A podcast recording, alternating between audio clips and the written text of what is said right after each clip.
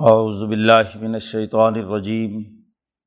بسم اللہ الرحمن الرحیم۔ قل ادعوا الذین زعمتم من دون اللہ لا یملکون مثقال ذرة فی السماوات ولا فی الارض وما لهم فیہما من شرک وما له منہم من ظہیر۔ ولا تنفع الشفاعة عنده الا لمن اذن له۔ حتیٰ اذا فزع عن قلوبهم قالوا ماذا؟ قال ربكم قال الحق وهو العلي الكبير. قل من يرزقكم من السماوات والارض قل الله. وانا او اياكم لعلى هدى او في ضلال مبين. قل لا تسالون عما اجرمنا ولا نسال عما تعملون. قل یجمع بیننا ربنا ثم یفتح بیننا بالحق وهو الفتاح العلیم قل ارونی الذین الحقتم به شرکاء کلا بل هو اللہ العزیز الحکیم وما ارسلناك الا كافة للناس بشيرا ونذيرا ولكن اکثر الناس لا يعلمون. وقولون متا حاضل واد ان کن تم صادقین الکم میاد یوم اللہ تستخرون عن حسام ولا تستقدمون صدق اللہ العظیم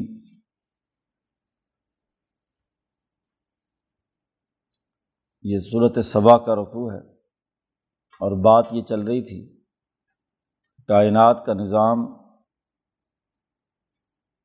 اسباب عالیہ یعنی ذات باری تعالیٰ کی طرف سے چل رہا ہے اور مسلمان جماعت اللہ کے ساتھ اپنا تعلق قائم کر کے اس کائنات کے عالمگیر نظام کے بالائی اسباب سے اپنا تعلق قائم کرتی ہے۔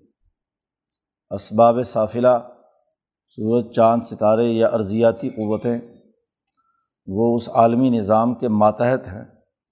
اصل حیثیت نہیں رکھتی وہ لوگ جو ان گرد و پیش کی مادی چیزوں سے تعلق رکھتے ہیں، وہ دراصل آخرت کے اس بالائی نظام کے منکر ہیں۔ پچھلے رقوع میں عبد منیب حضرت سلیمان علیہ السلام اور داود علیہ السلام کا تذکرہ آیا۔ اب یہاں سے وہ لوگ جو اس بالائی نظام کے منکر ہیں، ذات باری تعالیٰ کا انکار کرتے ہیں۔ ان کا تذکرہ بیان کیا گیا ہے۔ الد الدین ضام تم مندون اللہ۔ آپ کہہ دیجیے کہ تم پکارو ان کو جن کو تم اللہ کے علاوہ خدا گمان کرتے ہو۔ تمہارا گمان اور خیال یہ ہے کہ اللہ کے علاوہ یہ لوگ اللہ کے ساتھ شریک ہیں۔ اب ذرا ان کو پکارو، لا یم لکون مسقال ضرت انفسمابات ولا فل عرض آسمانوں اور زمینوں میں ایک ذرہ برابر چیز کے بھی یہ مالک نہیں ہے۔ اللہ کے برابر یا اللہ کے ساتھ شریک ٹھہرانا۔ تو تبھی کسی صورت میں درست ہو سکتا ہے کہ جب یہ آسمان و زمین کی تخلیق اور اس میں موجود کسی کام کی ملکیت رکھتے ہوں کوئی ان کی طاقت اور قدرت میں ہو۔ یہ تو آسمان و زمین کے ایک معمولی سے ذرے کے برابر بھی کسی چیز کے مالک نہیں۔ پیچھے شروع رقوع میں کہا تھا کہ اللہ تبارک و تعالیٰ وہ ہے جو آسمان و زمین کے اندر موجود ذرے کے برابر بھی کوئی چیز جو ہے وہ اس کی نظروں سے اوجل نہیں ہے۔ لا یا ضب عنہ مسقال ذرت آسمان و زمین کا ایک ذرہ بھی ایسا نہیں ہے کہ جو اس کی نگاہوں سے اوجل ہو۔ تو بالکل اس کے برعکس یہاں بیان کیا کہ آسمان و زمین میں ایک ذرے کے برابر ایسی چیز نہیں ہے کہ جس کے یہ مالک ہوں، یہ جن پتھروں کو، بتوں کو، جس سورج کو، جس چاند کو، جس مادی قوانین اور ضابطوں کو تم پوچھتے ہو۔ یہ تو اللہ کے مقابلے میں آسمان و زمین میں ایک ذرے کے برابر بھی چیز کے مالک نہیں۔ ملکیت تو کیا ہونی تھی؟ و مالحم فی ہما من شرکن۔ آسمان و زمین کے بنانے کے حوالے سے ان کی کوئی شرکت، کوئی ان کا کنٹریبیوشن نہیں ہے۔ انہوں نے کوئی کام نہیں کیا آسمان و زمین کے حوالے سے۔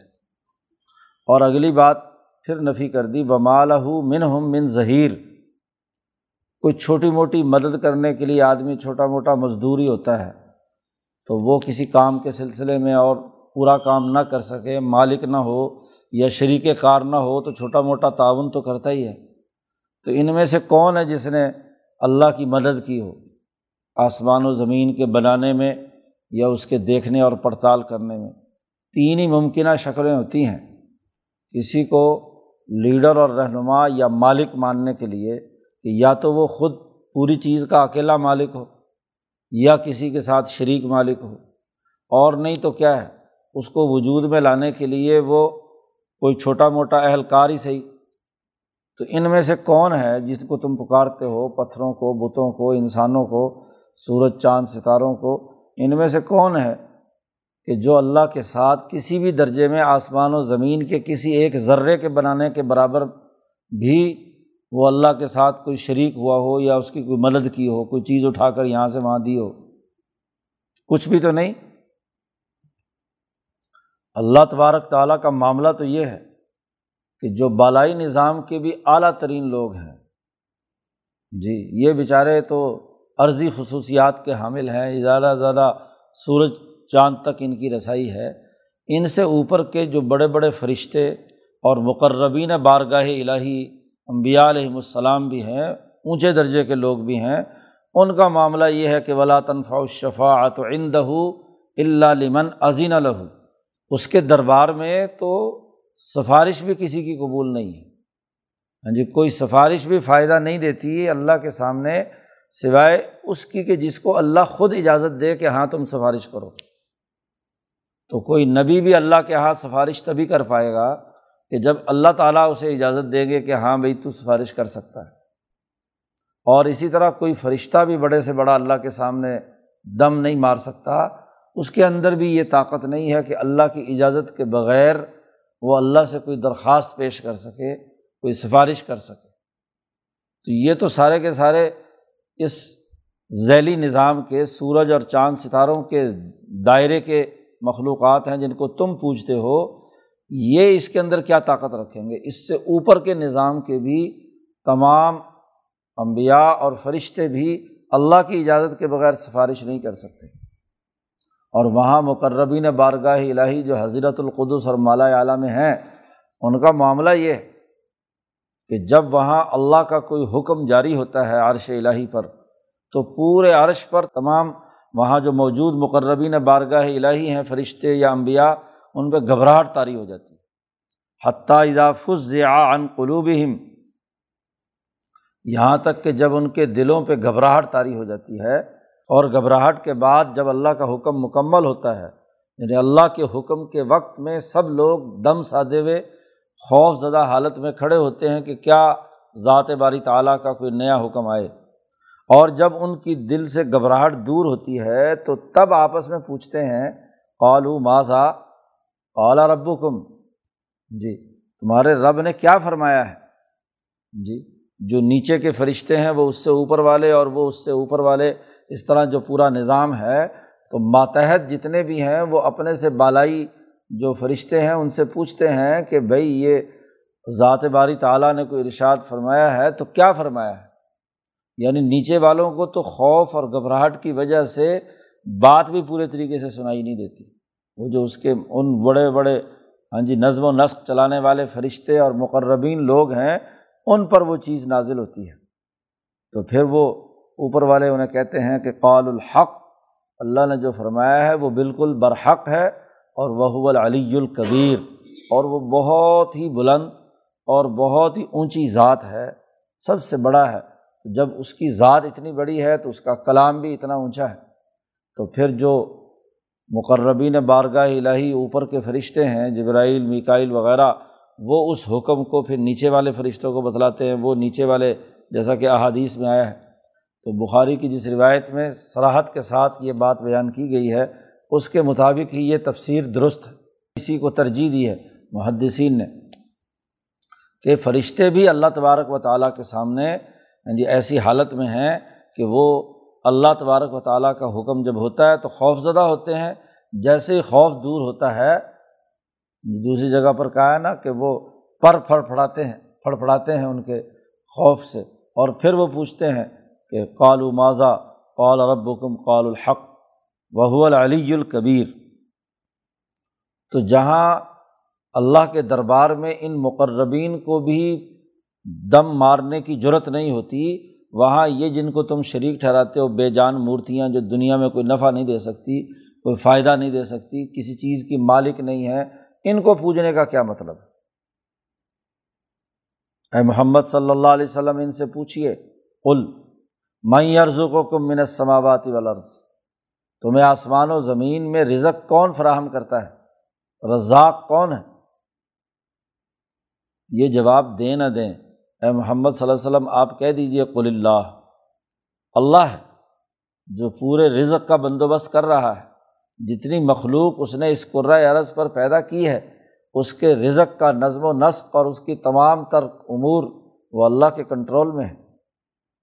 بھلا ایک چھوٹی سی کسی اجلاس کے لیے لوگوں کو بلایا جائے تو ان کے کھانے پینے کا بندوبست تمام انسان کرتے ہیں اور عربوں کا تو دستور ہے کہ جتنے مہمان آ جائیں، کھانے کا اس کے مطابق کیا ہے؟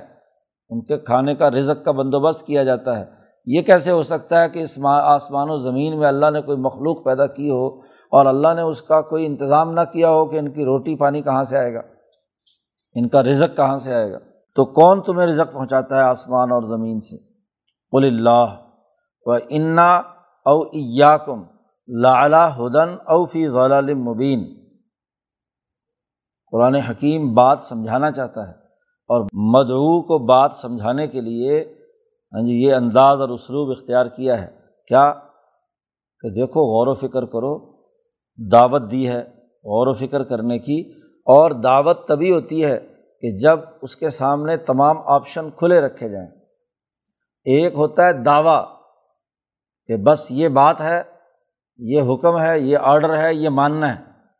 اور دوسرا یہ ہوتا ہے کہ بات سمجھانے کے لیے آپ دونوں آپشن رکھتے ہیں کہ بھائی اس پر غور کرو، کیا ہم گمراہ ہیں یا تم گمراہ ہو؟ حالانکہ اللہ تبارک و تعالیٰ جتنی بلند تر ذات ہے تو وہ تو اپنی مخلوق کو ہاں جی نافرمانی پر فوراً سزا دے اور ان کی گمراہی کا اعلان کرے۔ لیکن یہ انداز ہے اللہ پاک کا کہ ذرا آپ کہیے ان سے کہ اللہ ہی رزق دیتا ہے اور وہ انا او ایاکم، ہم یا تم مسلمان، اور یا تم کافر ہو ذرا غور و فکر کرو کہ جب اللہ کو رازق مانتے ہو اور اس کو باقی اس کی تدبیر اور اس کے نظم و نسق کو، اس کی ہدایات کو جو اللہ کی طرف سے آئی ہیں، ان کو نہیں مانتے۔ اللہ میاں آسمان سے بارش برسائے، روٹی کھانے پینے کا بندوبست بنائے، اسے تو مانتے ہو۔ اور یہ قرآن نازل فرمائے، اس کو مانتے نہیں۔ جی۔ تم دنیا کے اندر باقی نفع کے تمام چیزیں جو اللہ نے جانوروں میں تمہارے لیے رکھی ہیں، ان کی اون استعمال کرتے ہو، دودھ استعمال کرتے ہو، ان پر سواری کرتے ہو، اس کو تو مانتے ہو۔ اور ایک صادق اور امین انسان آ کر تمہارے سامنے ایک حق بیان کر رہا ہے اور تمہارے نفع کے لیے بیان کر رہا ہے، اس کو تسلیم کرنے کے لیے تیار نہیں۔ تو ذرا سوچو، دو ہی راستے ہیں کہ یا تو تم گمراہی پر ہو یا ہم گمراہی پر ہیں۔ انا کہہ دیجیے کہ ہم یا کم یا تم لالا ہدن ہدایت پر ہیں یا واضح گمراہی پر ہیں۔ فیصلہ ہمیں خود کر لینا چاہیے عقل کی بنیاد پر کہ جب اللہ کو رزاق مانتے ہو، کائنات میں کسی بھی مخلوق کو ایک ذرے کے برابر بھی اختیار حاصل نہیں۔ تو اب دیکھو کہ اس کے باوجود اگر تم شرک کرتے ہو، کفر کرتے ہو، تو کون گمراہی پر ہے؟ ذرا سوچو۔ اگلی بات ارشاد فرمائی کل آپ کہہ دیجیے لات سلون اماں اجرمنا بال فرض تمہارے خیال کے مطابق ہم نے جرم کیا ہے۔ تو ہمارے جرم کے بارے میں تم سے سوال نہیں کیا جائے گا، تم سے نہیں پوچھا جائے گا کہ انہوں نے مسلمانوں نے یہ جرم کیوں کیا۔ اور ولا نس العما تعملون، اور نہ ہم سے سوال کیا جائے گا جو تم عمل کر رہے ہو۔ ہر ایک کو اپنے اپنے عمل کا خود حساب دینا ہے۔ تو اس لیے ذرا سوچو، غور و فکر کرو اور اپنے اعمال کا جائزہ لو۔ اس کے پیچھے کوئی نہ منطقی دلیل ہے، نہ اس کائنات کے نظام سے متعلق کوئی امور ہیں۔ یہ ایسی تم نے فضول لغ جس کا سر نہ پیر تو تم نے یہ اپنی رائے قائم کی ہوئی ہے، عقیدہ قائم کیا ہوا ہے۔ کہہ دیجیے اے محمد صلی اللہ علیہ وسلم یجما بیننا ربنا۔ ایک دن آنے والا ہے۔ جب ہمیں ہمارا رب جمع کرے گا۔ ملاقات ہوگی۔ جمع کا دن۔ ایک جمع کے دن میں ہماری ملاقات ہوگی۔ جمع ہوں گے ہم۔ دنیا میں بدر کے مقام پر۔ بدر سے لے کر فتح مکہ تک۔ ہمارا تمہارا اجتماع ہوگا۔ میدان بدر میں بھی، میدان عہد میں بھی۔ غزوہ احزاب میں بھی، صلح حدیبیہ میں بھی، فتح مکہ میں بھی۔ یجماع بیننا۔ ہمیں جمع کرے گا۔ اور سما یفتح بیننا بالحق، پھر عدل و انصاف کے ساتھ، حق کے ساتھ ہمارے درمیان فیصلہ کرے گا۔ یہ تمام جنگیں فیصلہ کن ہوں گی؟ تو پھر کس کے حق میں فیصلہ ہوتا ہے؟ یہ ابھی پتہ چل جائے گا۔ فتح مکہ ہوگا تو پھر کیا ہے؟ پتہ چل جائے گا۔ ایک تو یہ دنیا کے اندر، ایسے ہی آخرت میں بھی ہمارا اور تمہارا اجتماع ہوگا۔ قدم قدم پہ، کیونکہ انسان انسان سے جڑا ہوا ہے۔ ہاں جی جتنا مرضی مخالفت کا ماحول ہو، کسی نہ کسی پوائنٹ پر آ کر کیا جمع ہوں گے۔ اور خاص طور پر جب اللہ کے حضور جمع ہوں گے حشر کے میدان میں، تو اللہ تعالیٰ کامل اور مکمل اجتماع تو وہیں پر ہونا ہے۔ جی جہاں کسی بھی قسم کی کوئی چیز چھپی نہیں رہے گی، اور پھر ہمارے درمیان وہاں حق کے ساتھ فیصلہ کرے گا۔ جی کہ کس نے کیس، کون سے عمل کیے ہیں، کس نے جرم کیا ہے، اس جرم کی کیا سزا ہونی چاہیے؟ اور کون سے ہاں جی لوگ ہیں جنہوں نے عدل و انصاف اور سچائی کے ساتھ کام کیا ہے اور ان کے لیے کیا فیصلہ ہے؟ وہ الفتاح العلیم وہی اللہ تبارک و تعالیٰ ہے جو بہت فیصلہ کرنے والا ہے، معاملے اور قصے کو چکانے والا ہے۔ یہ نہیں کہ درمیان میں کیا چھوڑ دو۔ اگر کوئی عدالت درمیان میں گول بول فیصلے دے ہاں جی وہ ادھر کی بھی رکھے، ادھر کی بھی رکھے، کوئی واضح اور دو ٹوک فیصلہ نہ ہو یا کوئی انتظامی افسر ہاں جی اس کے اندر ڈسیزن پاور نہ ہو، وہ کوئی انتظامی فیصلہ جس سے معاملہ نمٹ جائے وہ نہ ہو، تو ایسے انتظام کا کیا کرنا؟ منتظم کا کام اور ایک جج کا کام یہ ہے کہ وہ دو ٹوک فیصلہ کر کے جھگڑے کو نمٹائے، جھگڑے کو لمبا کر کے رکھنا اور ہاں جی ہر آدمی اپنی اپنی بات کرتا جا رہا ہے، شور شرابہ کرنا، یہ تو احکم الحاکمین کے منافی بات ہے۔ وہ الفتاح، وہ خوب معاملات کو نمٹانے والا ہے۔ حضرت شیخ الہند نے ترجمہ کیا، قصہ چکانے والا ہے۔ معاملہ ہی سرے سے کیا ہے، فائنل کرنے والا ہے۔ اور علیم، اور سب کچھ اچھی طرح جانتا ہے۔ انتہائی باخبر ہے۔ اگلا ارشاد فرمایا کل اے محمد صلی اللہ علیہ وسلم، آپ ان سے کہہ دیجیے ارونی اللہ دین الحق تم بھی شرکا، ذرا مجھے دکھلاؤ تو صحیح جن کو تم اللہ کا شریک ٹھہراتے ہو۔ ان کی پاور کیا ہے؟ ایک رویت آنکھوں کی ہوتی ہے، ایک عقل اور شعور اور سوچ کی ہوتی ہے۔ ذرا مجھے عقلی طور پر سمجھاؤ کہ تم جن کو اللہ کا شریک ٹھہرا رہے ہو، تو وہ ہیں کہاں شرکا؟ اس پوری تقریر سے جو پیچھے بیان کیا، اس سے تو معلوم ہوتا ہے کہ ان کے پاس طاقت، نہ قوت، نہ لینا، نہ دینا، نہ آسمان، زمین میں کسی ذرے کے وہ مالک، نہ وہ کسی ہاں جی، کسی کام میں شریک، نہ مددگار۔ تو ذرا بتلاؤ تو صحیح کہ وہ شریک کیسے ہوئے؟ ارونی مجھے دکھاؤ کہ جن کو تم اللہ کے ساتھ الحاق کرتے ہو کہ یہ اللہ کے شریک ہیں کل ہرگز ہرگز ایسی بات نہیں ہو سکتی۔ بل صرف وہی ایک اللہ کی ذات ہے، بل ہو اللہ العزیز الحکیم۔ بلکہ وہی اللہ ہے جو عزیز زبردست بھی ہے اور الحکیم بھی ہے۔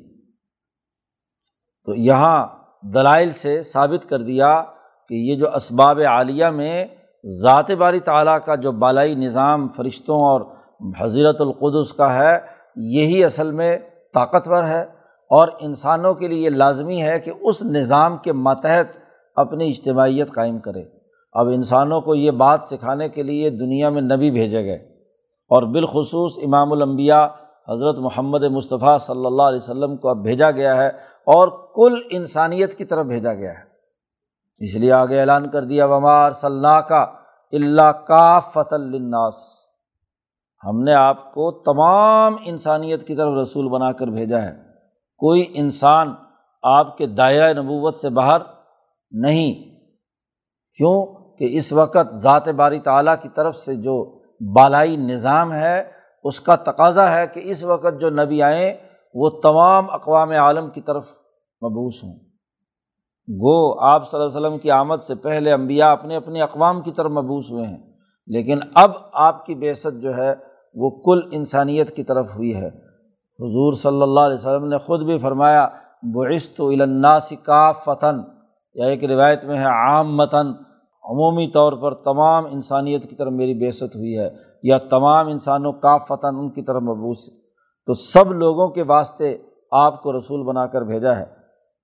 اور دو کام ہیں آپ کے ذمے بشیرم و نذیرہ جو پروگرام کو اس دین کو مانتے ہیں، ان کے لیے خوشخبری ہے، اور جو نہیں مانتے ہیں، انہیں ڈرا کر راستے سے ہٹانا ہے نذیرہ ولاکن اکثر صلاح علمون لیکن لوگوں کی اکثریت نہیں جانتی۔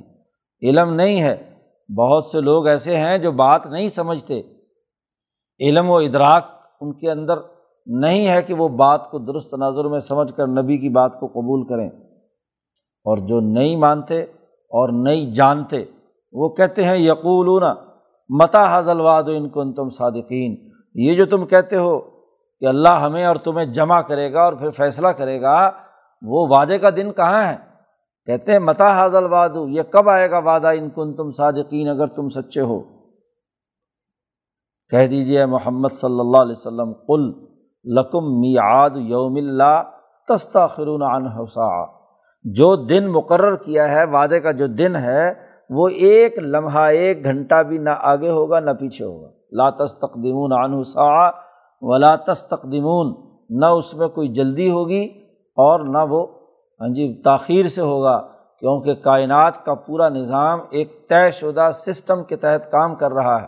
اور اس طے شدہ سسٹم میں وہ وقت مقرر ہے کہ سترہ رمضان بدر کے اندر تمہارا ٹاکرا ہونا ہے، وہاں تمہیں جمع کرے گا۔ جی غزبۂ عہد کے اس مارکے کے دن جمع کرے گا۔ غزبۂ احزاب میں تم پر روب پیدا کرنے کا جو عمل ہے، ساری قوموں پر اس کا بھی دن مقرر ہے۔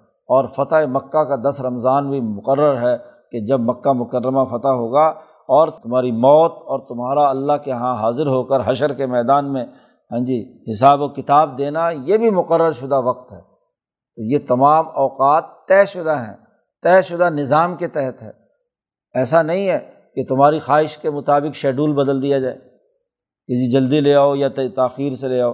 تم اگر اس وقت چاہو گے کہ جی آگے عذاب تو اس کو تھوڑا سا آگے کر دو، وہ بھی نہیں ہوگا۔ اور آج تم جلدی مانگ رہے ہو تو تمہارے مطالبے پر جلدی کیسے ہو سکتا ہے؟ جو چیز طے شدہ ہے، وہ طے شدہ ہے۔ شیڈول کے مطابق ہی وہ مقررہ دن پر تم سب جمع کیے جاؤ گے اور تمہارا حساب کتاب ہوگا۔ تو اس رقوع میں آسمان کا جو بالائی نظام ہے، اس کے منکر، ذات باری تعلیٰ کے جو منکر ہیں، ان سے سوالات کے ذریعے سے عقل و شعور کی بات سمجھا کر انہیں دعوت دی ہے کہ صحیح راستے پر آؤ، نبی کی بات مانو۔ اور اب نبی تمام انسانیت کی طرف مبوس ہوئے ہیں اور اس فیصلے کا دن مقرر شدہ ہے۔ اور جو وقت آئے گا تو وہ تمام فیصلے ہو جائیں گے۔ اللہ تعالیٰ قرآن حکیم کو سمجھنے اور اس پر عمل کرنے کی توفیق عطا فرمائے۔ اللہ